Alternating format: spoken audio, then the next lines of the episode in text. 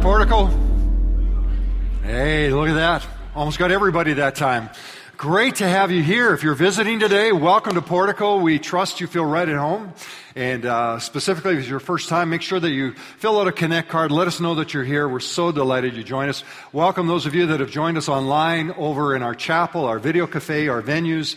And by whatever means you're coming in to join us today, we're one church, one message with many expressions, and we just love getting together. And so we're so delighted that you're here. I want you to take your Bibles out this morning. We're in a series that's called Close Encounters of the Third Kind, and we're looking at this whole area of developing a personal relationship with the Holy Spirit. So we're, we're taking God from the mysterious and bringing it into the practical part of our world. Now, if you need to borrow a Bible this morning, raise your hand real high. Our ushers are in the room. They're in the other venues. And if you keep your hand up, we'll make sure that you can use this Bible for the duration of the service. Leave it on the chair. We'll pick it up later. And uh, just a reminder for our church community, bring your Bibles with you. Make sure you got your electronic devices. You can use uh, youversion.com, track along, and do the message that way as well. And we're just so, so grateful for everybody that brings their Bible. We get deep into God's Word. All right. Well, you can pull your notes out as well in the bulletin, and there's some outlines that you're going to be able to follow along today. And as I mentioned, this is our second week in our series, Close Encounter of the Third Kind. So we're looking at the life of the Holy Spirit, and today we're going to get a little more intimate into the connection and the relationship part of this. And so we're going to look a little bit of the biblical side, and then how does that relate into the practical part of our world. And as we get going, though, I got a question for you because I know you guys like questions and you usually like to interact and respond with me. All right, there we go. See, just just testing. Want to make sure. How many of you, by show of hands, no, not hard, show of hands, how many of you are Facebook users? Go ahead, hold them up high, be proud, wave them all over the room. How come you're not my friend? No, that's not the question I was going to ask you. Interesting thing about Facebook, I was curious about Facebook because it seems to be one of our, our uh, sort of integral connections into relationships. And so I got thinking about when did it all start? What's it all about? So I went back and looked at some of the statistics. It was 2004. It's only 11 years ago. Seems like we've had it forever. And it's 2004. So I went to the official uh, page for Facebook and here's what their mission statement is. Our mission is to give people the power to share and make the world more open and connected so that people can use Facebook to stay connected with friends and family and to be able to discover what's going on around the world and then to share it with each other. Now, here's what got really fascinating. I started to deep dive a little bit more because Facebook has become sort of our friend connection. It's the way we make friends now.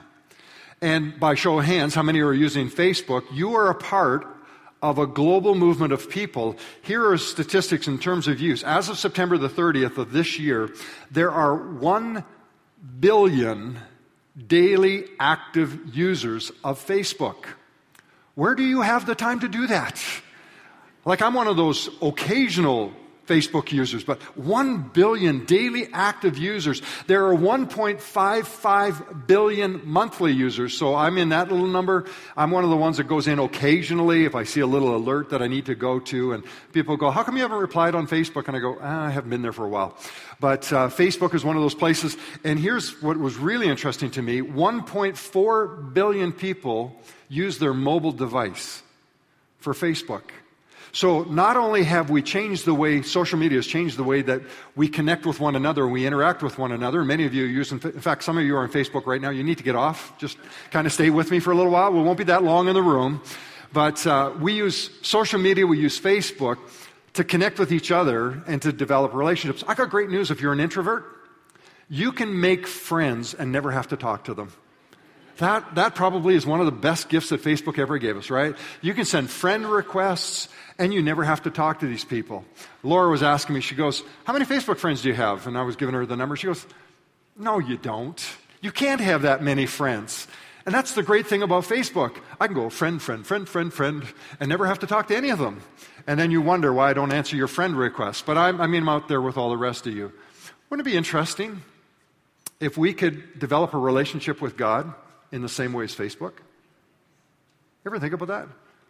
Is it possible to send God a friend request, one click, and then have God connect back to us? See, a lot of people, when it comes to relationship with God, there's still this sort of the mystery around how God relates to us and how God connects with us. And we look at how quickly we can connect sort of relationally this way, but the mystery of God is still there. Now, last week, if you weren't here last week, we talked about who is the Holy Spirit.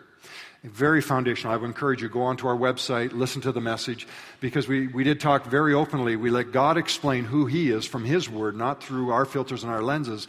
That God, the Holy Spirit, is a distinct person and is a divine person, and that He wants to have a relationship with us. But you see, that statement right there, that God wants to have a relationship with us, there's a fundamental underlying question that many people ask or they, they just sort of think about, and it's who really can have a relationship with the Holy Spirit?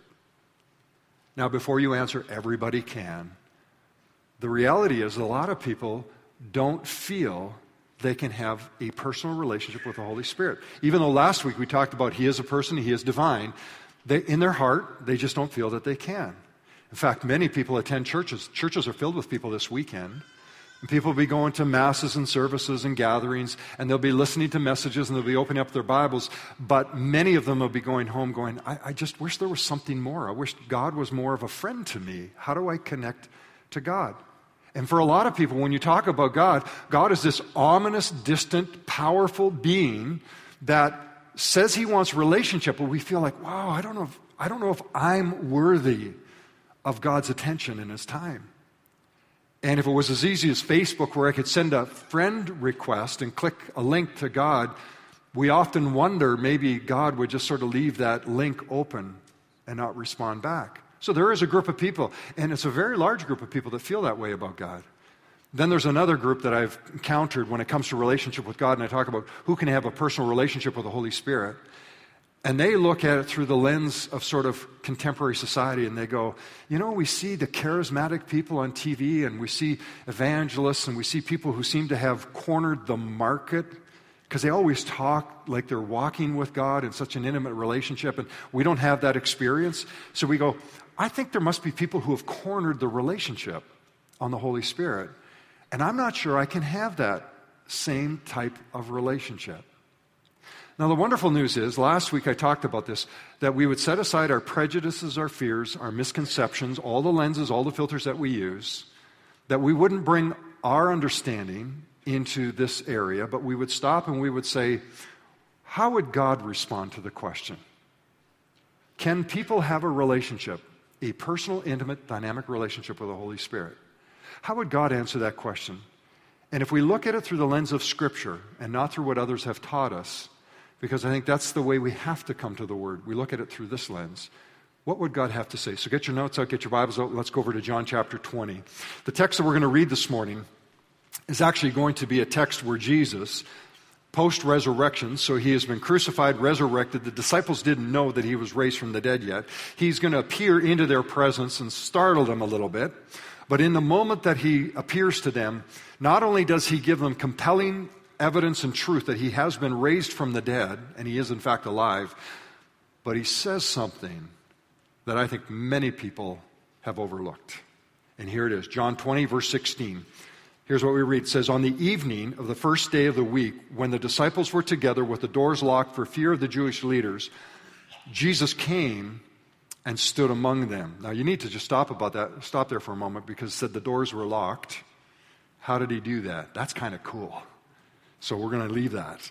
So he says, came and stood among them, and he said, Peace be with you. And after he said this, he showed them his hands and side, and the disciples were overjoyed when they saw the Lord. And again, Jesus said these words Peace be with you, as the Father has sent me, I am sending you. And with that, he breathed on them and said, Receive the Holy Spirit. It's that last sentence I want you to look at. Look at these words. And with that, he breathed on them. And he said, Receive the Holy Spirit. What was happening here? Now, follow the story. If you're new to the Bible, you're new to faith, and you're not quite certain of the background here, I'll paint a little bit of a picture. So, Jesus had been, of course, betrayed by religious leaders and the following of the people. He'd been handed over, persecuted, crucified. They thought they had destroyed him, got rid of him, but God, by the power of the Spirit, raised him back to life.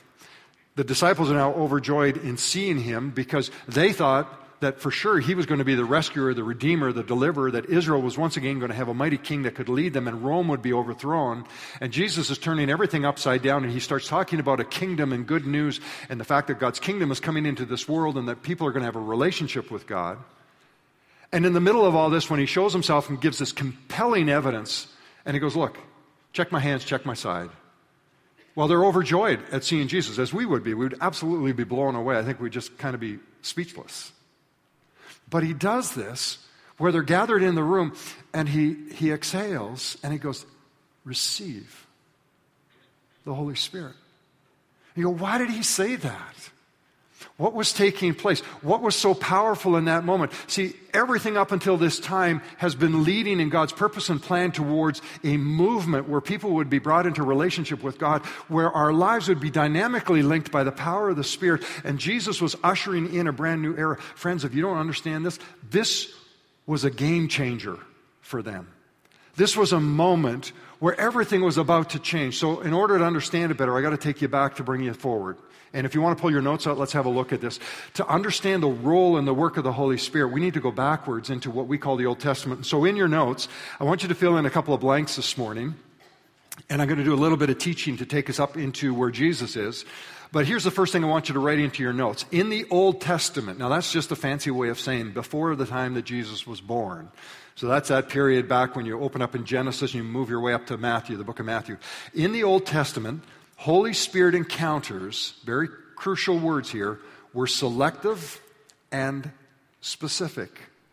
So if you're to open up your Bible and you're reading from Genesis and you start to read through Genesis, Exodus, Numbers, Leviticus, and start working your way through the Bible up to the book of Matthew, what you'll notice about the Holy Spirit is when he appears, so we know from last week he's a person, distinct and divine. When he appears, it's very selective and for a very specific reason. I've given you three little blanks in your notes. I'm going to have you fill them in. The first time is with prophets. So the Holy Spirit would come upon people for a very specific purpose and work through them. So it wasn't like everybody had this experience. And that's why when you read, they would talk about these prophets like Elisha and Elijah, and people would be like, whoa, where did they get this power and how are they able to do this? One of the most preeminent ones would be, and if you want to put it in your notes there, is Moses. It's found in Numbers chapter 11, verse 17. And this is when Moses is leading the Exodus, and the people are just a massive group of people. He can't possibly administer all of them, and he calls together a group of elders. And this is what God says to Moses God says, Moses, I will come down and I'm going to speak with you there, and I will take some of the power of the Spirit that is uh, on you, and I will put it, what? On them. So here you have a little bit of a taste. They will share the burden of the people with you so that you'll not have to carry it alone. So God says, Moses, not only did I set you apart as a specific individual for a specific purpose, but I'm going to take some of the spirit that's on you and I'm going to put it on some people over here. What does that tell us? That not everybody, not everybody had the presence of the Spirit upon them and the power of the Spirit upon them. So God was raising up people always for a purpose. The prophets were always directing the people towards God. We use a little statement in the church here helping people find their way back to God. Well, the prophets were helping Israel stay true to the living God because God had already given them a mandate that you will be my people, I'll be your God, and the world will see the glory of God. In other words, they would be a witness to the world. That was the purpose behind it. So God would raise up prophets, and you have prophets like Ezekiel, where it says the Spirit of the Lord is upon Ezekiel. You have a prophet like Elijah and Elijah. So when you're reading, you'll always read the Spirit was upon them, the Spirit was upon them, the Spirit was upon them. Well, not just on the prophets, there's another blank in there. God also put his spirit during this era upon kings. So not only do you have what you have this prophetic group of people, you have this civil leadership group where God would put his spirit in the Old Testament before the time of Jesus upon the kings. So you have King Saul, when God first collect, uh, called King Saul and empowered him, it says, I put my spirit upon him, and Saul began to prophesy with the company of prophets, indicating that he had the power and the presence of God with him. The most familiar king is David. And of course, if you look in your notes, I've got a reference for you. Here's what it reads in 1 Samuel 16 Samuel, prophet of God, took the horn of oil and anointed David in the presence of his brothers. And from that day on, the Spirit of the Lord came powerfully, what does it say? Upon David. So always upon, always coming upon and resting. So you have prophets, you have kings. What are we noticing? God is selecting people for his purpose, and the presence of the Spirit is always for his purpose, helping people find their way back to God. There's another blank in your notes. I want you to fill this in. Write these two words in. Selected individuals. Selected individuals. So God's at work. He's got leaders, prophets, kings, and now he starts raising up individuals, such as a, a, man by the name of Bezalel, and it's over in Exodus 31, and you can see the verse there. He says, I have chosen Bezalel, son of Uri, the son of Hur, of the tribe of Judah, and here it is. I have filled him with the Spirit of God, with wisdom and understanding and knowledge and all kinds of skills. So God says, I take my Spirit and I put it on individuals.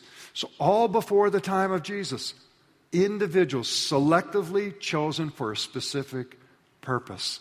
And people would see them and they would be amazed at what they were able to do. So, not everybody had the same experience, but these chosen people. I used to work, uh, many of you know, I tell some of the stories. I used to work in the grocery industry, and one of my, in fact, my first full time paid job was working at an independent grocery store. And the owner, uh, we lived, we were out in British Columbia, and the owner of the store, he used to believe in personal service. And so we would deliver groceries out into the neighborhood. So if you came to the store, you could buy your groceries, and then we'd take them out to your house. Wonderful way. Kind of novel. We should do that today, maybe by the internet. But anyhow, he had started this whole industry. And uh, what he would do is he would ask some of the guys that work at the store to take his car and deliver the groceries. We wanted that job because he drove a 1969, I'm not going to tell you how old I was, but he drove a 1969 stretched Cadillac, black. It was a land yacht. I mean, it was massive, this car. And I remember at the store, we'd all want to get selected. And occasionally he'd call, Hey, Doug, here's the keys to my car. Take the car, deliver the groceries. I love doing that. I'd get in behind the car, drive. Who wouldn't? Teenager with a big Cadillac, driving through as if you owned the world, wailing down the road. What everybody saw, everybody knew that for that moment I'd been selected for that purpose and I'd be driving through. And of course, you'd extend your delivery time just a little bit. Why not? If you get to go cruising, let's go cruising a little bit. That's sort of how the Spirit was working. God in the Old Testament was selecting individuals at selective times for His purpose. But that's the work and God was moving something forward. Well, we're going to move forward a little bit, so I want you to move forward in your notes. Let's get over to the second change, which comes at the time of the Gospels. And here's your note. In the Gospels, the Holy Spirit encounters were demonstrated and experienced through Christ. Now, if you're new to the Bible, the Gospels, Matthew, Mark, Luke, and John, they're four books in the New Testament at the beginning, they are the record of the life of Jesus. So that's what the Gospels are.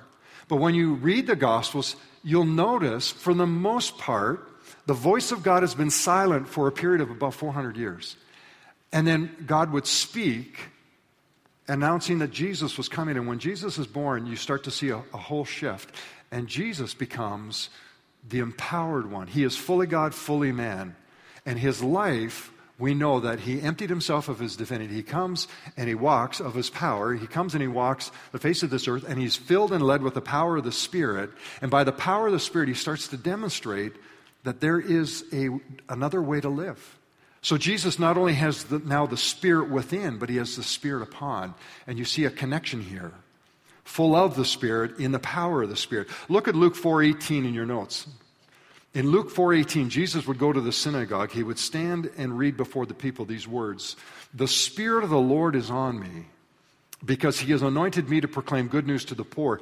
He has sent me to proclaim freedom for the prisoners, recovery of sight for the blind, to set the oppressed free, and to proclaim the year of the Lord's favor." Then he rolled up the scroll. He gave it back to the attendant. He sat down. The eyes of everyone were on him. Why? That's been read before. People have been to the synagogue before. But they were riveted on Jesus. There's something about this man. And here's what happens. It said, The eyes of everyone fastened on him, and he began by saying, Today, this scripture is fulfilled in your hearing. And the people were shocked. Jesus said, The Spirit of the Lord is fully upon me. Those that followed close enough understood something about him. Jesus had gone out to the Jordan River to be baptized by his cousin John. That wasn't an ordinary baptism. It was a baptism of repentance, believing that something was about to come. But when Jesus was baptized, hundreds and hundreds of others had been baptized. But when Jesus was baptized, the scriptures tell us that suddenly the heavens open up and the Spirit comes and settles on Jesus in the form of a dove. And the Father speaks and he goes, This is my Son whom I love. With him I am well pleased. And immediately Jesus is led, the Bible says, is led by the Spirit into the wilderness. Then he is led by the Spirit into Galilee fully surrendered, fully obedient, fully committed, passionately following the leading of the Spirit, emptied of his divine power, but surrendered to the power of the Spirit. Jesus is showing us something full of the Spirit, empowered from upon with the Spirit. He's going to live a life that is absolutely remarkable. The kingdom has come. So people would watch Jesus and they would try to understand. Look at it says in Matthew chapter 4, 23. It's in your notes. Jesus went throughout Galilee, teaching in the synagogues, pro- proclaiming the good news of the kingdom, healing every disease and sickness among the people. They knew he was different. Because for 400 years there's been nothing happening. And all of a sudden, he breaks on the scene, and no other religious teacher is doing what Jesus is doing. So you get these little sound bites that come out of the teaching. Isn't this Jesus? Isn't this the son of Joseph? Isn't he merely the son of a carpenter, the son of Mary? Where did he get such authority? They were amazed at the depth of his wisdom. Where did this come from? So, all of this was ushering in a brand new era that the life of Jesus, as he surrendered himself to the Spirit, he was showing not only the people, but he was starting to show his followers that there is a way to live your life where the presence and the power and a relationship with the Holy Spirit is dynamic and vibrant and alive every day. You can walk in relationship with the Holy Spirit. Now, we tend to push our hands out a little bit and go, yeah, but that's Him. That's the Son of God. I don't know if that's for us. And yet, Jesus very clearly was portraying that this relationship that he had wasn't merely ushering in an era for his life, it was going to change the world.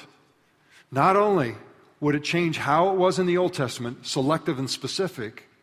Not only would the Spirit come upon the anointed one of the Christ, but Jesus was now hinting at because of me, because of my life, my death, my resurrection, because of what God is going to do through me, his obedience to the Father, that the power and the penalty of sin would be paid for and broken, and that Jesus would open up the door to relationship with God again and at helping people find their way back to God, everyone was about to have an opportunity to experience relationship with the Father. So Jesus was teaching a Samaritan woman at the well, and he gets talking about water, and he talks about living water and water that would never run out. And they have this little bit of a dialogue. And she said, Well, you Jews believe that you got to go worship in Jerusalem at the temple, and we believe that we should worship over here. And Jesus goes, Okay, time out.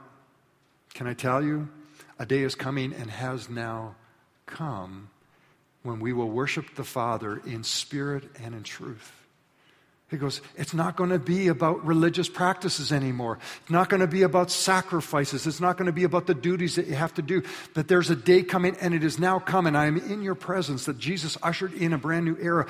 He demonstrated relationship with the Spirit so that we might understand how to live with the Holy Spirit in our lives as well and he ushers in the possibility that everybody can have a personal, dynamic relationship, not only with the Father, not only with Jesus the Son, but with the Holy Spirit. And he modeled what it was to listen, to be led by, and to be obedient to the Holy Spirit. Go back to your notes, and I want you to write this in. Who can have a relationship with the Holy Spirit? Third thing, after the resurrection, Holy Spirit encounters are inclusive and personal. Because of Jesus, everything changed. This had been the longing in the hearts of the prophets. This had been the declaration of God back in the book of Genesis. This was the fulfillment that the Messiah, the anointed one, Christ would come not merely to bring us back into relationship, which is enough to experience the grace and the wonder of relationship with the Father. So Jesus came that we might know the forgiveness of our sins, but also that this forgiveness of sins would usher us into a relationship where we'd be the sons and daughters of God, where our relationship would daily, actively be personal and connected to the Holy Spirit. That God isn't this ominous, powerful force that's distantly removed from us, nor is just select individuals that have cornered the market on the Holy Spirit. Jesus brought in a brand new era where everyone who would open up their hearts, everyone could have access to the Holy Spirit. Look, look what it says in John 7 in your notes. John 7, 38 and 39. Jesus teaching, he said, Whoever believes in me, as the scripture has said, rivers of living water will flow from within them. And by this he meant the Spirit, whom those who believed in him were later to receive. Up to that time, the Spirit had not yet been given, since Jesus had not yet been glorified. He was teaching and hinting and promising. He goes, Listen, you're not going to understand my life, my death, and my resurrection. Not right now, but you will. And when I have been raised to life, not only will you understand the work that I've done, he goes, but God is going to give you his spirit to be within you and rivers of water. What does that mean? That means life, experience, that dynamic, vibrant relationship with God is something we can have every day every day of our lives. John chapter 20, verse 22. Let's go back to the upper room, or go back to the room for a moment where Jesus revealed himself to his followers. This is out of the text that we read, John 20, 22. It says, And with that, Jesus breathed on them, and he said, Receive the Holy Spirit. So connect two things. You go back to Genesis when God first created the world. And he said, and everything was good, it was perfect. And then he creates man and he fashions out of the dust of the ground and he forms man. And the Bible says that he breathes into man. I love the imagery. He breathed into man his spirit, and man became a living being. Because of sin, we fell out of relationship with God. Disobedience separated us from the living God. Jesus comes, he pays the price for our disobedience and our sin. And by trusting Jesus as our Lord and Savior, we're brought back into relationship with God. Real clear, real simple. But look what Jesus does. Then he walks in before his followers and he goes, and God breathed. They would have connected it all the way back to Genesis again. Ruach, the breath of God. And he goes, not only are you a living being, not only are you restored in a relationship with God, he goes, receive the Spirit.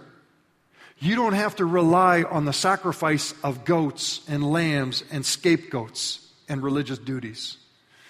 The Spirit will be within you. He will bring guidance. He will bring direction. He will bring wisdom if you need it. You now have the Spirit of God.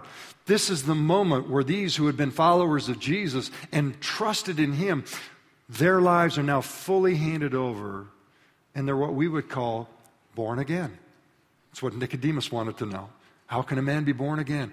Spirit gives birth to spirit. And Jesus goes, This is available for every one of us. Ezekiel 38 or 36, 26 in your notes. This was the prophetic longing that was always talked about. It said, I'll give you a new heart. I'll put a new spirit in you. I'll remove your heart of stone. I'll give you a heart of flesh. So these first believers were welcomed into relationship with the Holy Spirit.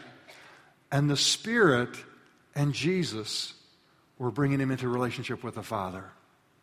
Incredible. Absolutely incredible. Sometimes the simplicity of what we talk about escapes us. But Jesus made it so apparent for every one of them that in this moment, when you trust in me, my spirit is now within you. See, I started with the service this morning with a question Who can have a relationship with the Holy Spirit? Wouldn't it be great if we could do like Facebook and we just go click and send a friend request to God? Here's what I know even leading in a church, often the information that builds our pathway in our journey of faith has been directed or filtered or handed off through other individuals. Not all, always necessarily wrong, but maybe not always necessarily true to where God teaches us from His Word. So we absorb, we adopt, we adopt a lot of religious practice and routine and overtones and how many of you know that sometimes religion can actually keep us away from a relationship with God? It can. That's why over and over and over the Bible warns us against don't get caught up in religious practices. Now, is there anything wrong with the expression? No, no, no, no. But if it takes you away from God, that's where the danger comes in. So, the New Testament, you start reading a lot of things about, hey, don't rely on the law. You start relying on the law. You're going right back underneath religious practices. Jesus has come, grace is available for us. So, in this moment right here, I know a lot of people that they'll listen and they'll go, Well, I, I know about Jesus. Yeah, I know about Jesus. I've heard a lot of teaching. Now, I've heard people talk about that he's the Son of God and that he paid the penalty for my sins. And they'll make mental assent that they need to trust in Jesus, but they still rely on a lot of practices and customs to ensure that everything's okay. But when you come to the Bible, how do you have a relationship with the Holy Spirit? Through Jesus and Jesus alone. He said, If you trust in me, if you lift me up, the Holy Spirit, as He lifts me up, He'll draw all men unto me. That a relationship with God comes through the Holy Spirit by placing our faith in Jesus Christ. So this morning, I just want to be unmistakably clear for all of us in the room. It's not what you do that earns you a relationship with God. It's not about attending church. It's not about giving money towards really good activities, even tithing. That doesn't get you into a relationship with God. Those are the outflow of a relationship with God. A relationship with God is possible when we trust in Jesus as our Lord and Savior. And there's a wonderful thing that takes place. The Holy Spirit makes that true in our hearts. We start to feel something. Somebody starts talking about Jesus, that He's the Lord, He's the true way, He's the one that forgives our sins. And the Holy Spirit starts to quicken our heart, our spirit, and we start going, What is it? Now, hundreds of you in the room and hundreds of you listening to me already, you know exactly what that experience is like. You couldn't put your finger on it, you couldn't describe it, you just knew that in your heart, Jesus is Lord, and you needed to trust Him for the forgiveness of your sins. So you didn't rely on anything else. You didn't rely on your parents. You didn't rely on your good works. You didn't rely on your religious upbringing. You proclaimed, the Bible says, you speak it out with your mouth, you believe it in your heart that Jesus is Lord, and you come into a relationship with your Heavenly Father. What's happening in that moment? The Holy Spirit is making that truth real in your life. And when you confess that, Jesus enters your heart. And in that moment, the Holy Spirit enters into your life. Remarkable, remarkable truth that the Bible gives to us. But how many of us have actually trusted Jesus to be our Lord and Savior that way? How many of us have actually turned our faith and said, only in Jesus, not in my religious upbringing, but only through Jesus and Jesus alone. There's only one name under heaven by which men can be saved. It is the name of Jesus.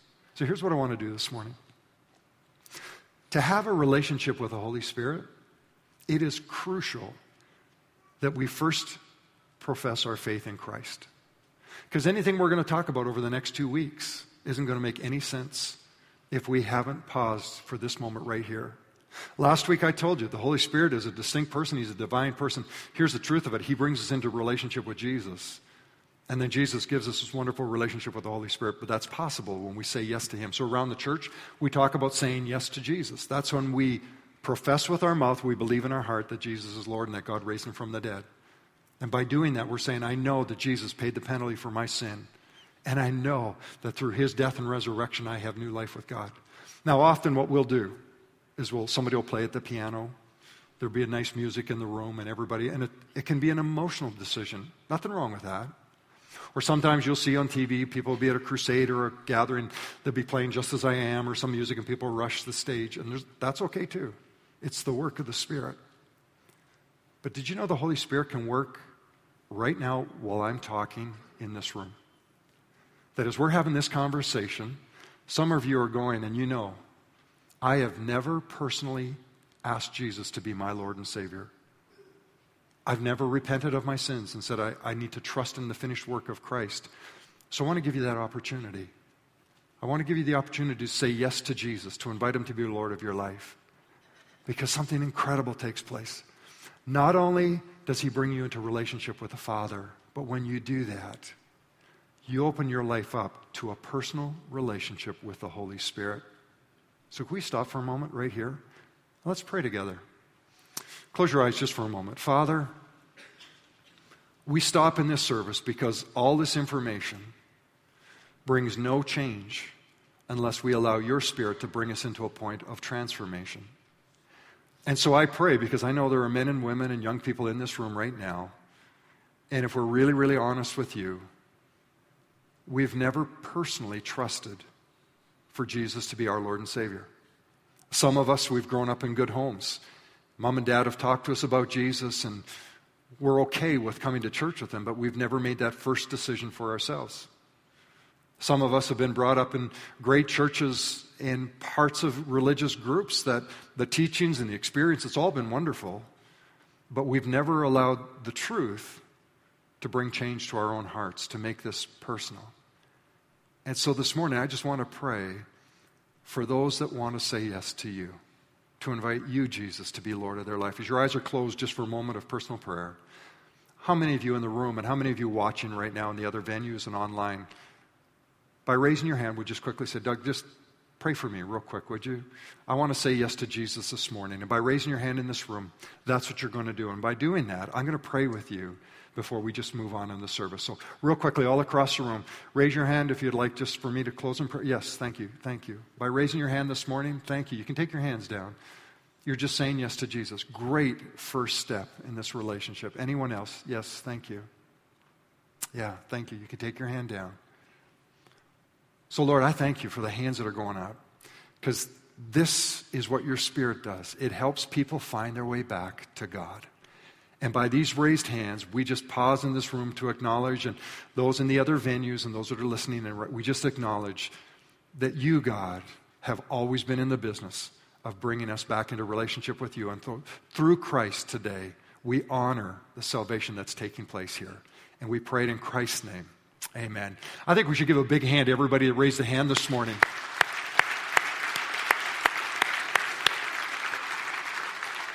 You know, sometimes we uh, sometimes we're moved. It's emotional, and we're almost in tears when people raise their hand. Well, I think there's other times that you just need to get up and shout and dance and go, "Yay, God!" for people who raise their hands. That's the wonder of the miracle of a relationship with the Father. So, can you click a request and have God respond?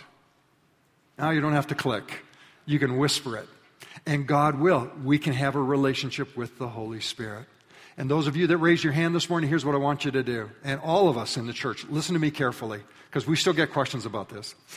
When you leave today, if you have said yes this morning or at some point over the past weeks and months, and you have never stopped at the yes station, that's that booth that's in the foyer. When you go through the back doors, you can't miss it. That station is designed for people to give you a packet of material. We want to help you with your next steps. Little book that you can read, some steps that you can take. Our goal is to help you understand the decision that you're making. So, regardless of when you said yes to Jesus, if you haven't stopped there, please do that. We want to take you on those next parts of your journey. All right, back to your notes. One last verse. So, back into the notes, when we look at what's taking place here, we realize that God has moved from selective and specific, now it's inclusive and it's deeply personal. Peter would say that you're going to be a chosen people, a royal priesthood, a holy nation, God's special possession. But Jesus would say these words. It's Acts 1 8. And he said, And you, you will receive power when the Holy Spirit comes on you. And you'll be my witnesses in Jerusalem and Judea and Samaria and to the ends of the earth. Now connect the dots. Jesus has already been in the presence of his followers, and he breathed on them and he said, Receive the Holy Spirit. And they did. And then before he leaves, he goes, Listen, you're going to receive power when the Holy Spirit comes upon you. So he takes the Holy Spirit within and he goes, and the Holy Spirit's going to come upon. And when those two things happen, well, the only way to describe it is what John says that you will do what Jesus did, and even greater things than he did will be possible because of the Spirit. Friends, that's the kind of friend I want to hang out with, don't you? All right, let's pray together this morning. As we pray together, would you also join your hearts with me? We need the Spirit of God in our lives, and we need the Spirit of God in our world. Just the news over this past week and what's taken place in Lebanon and over in Paris, it just shocks us.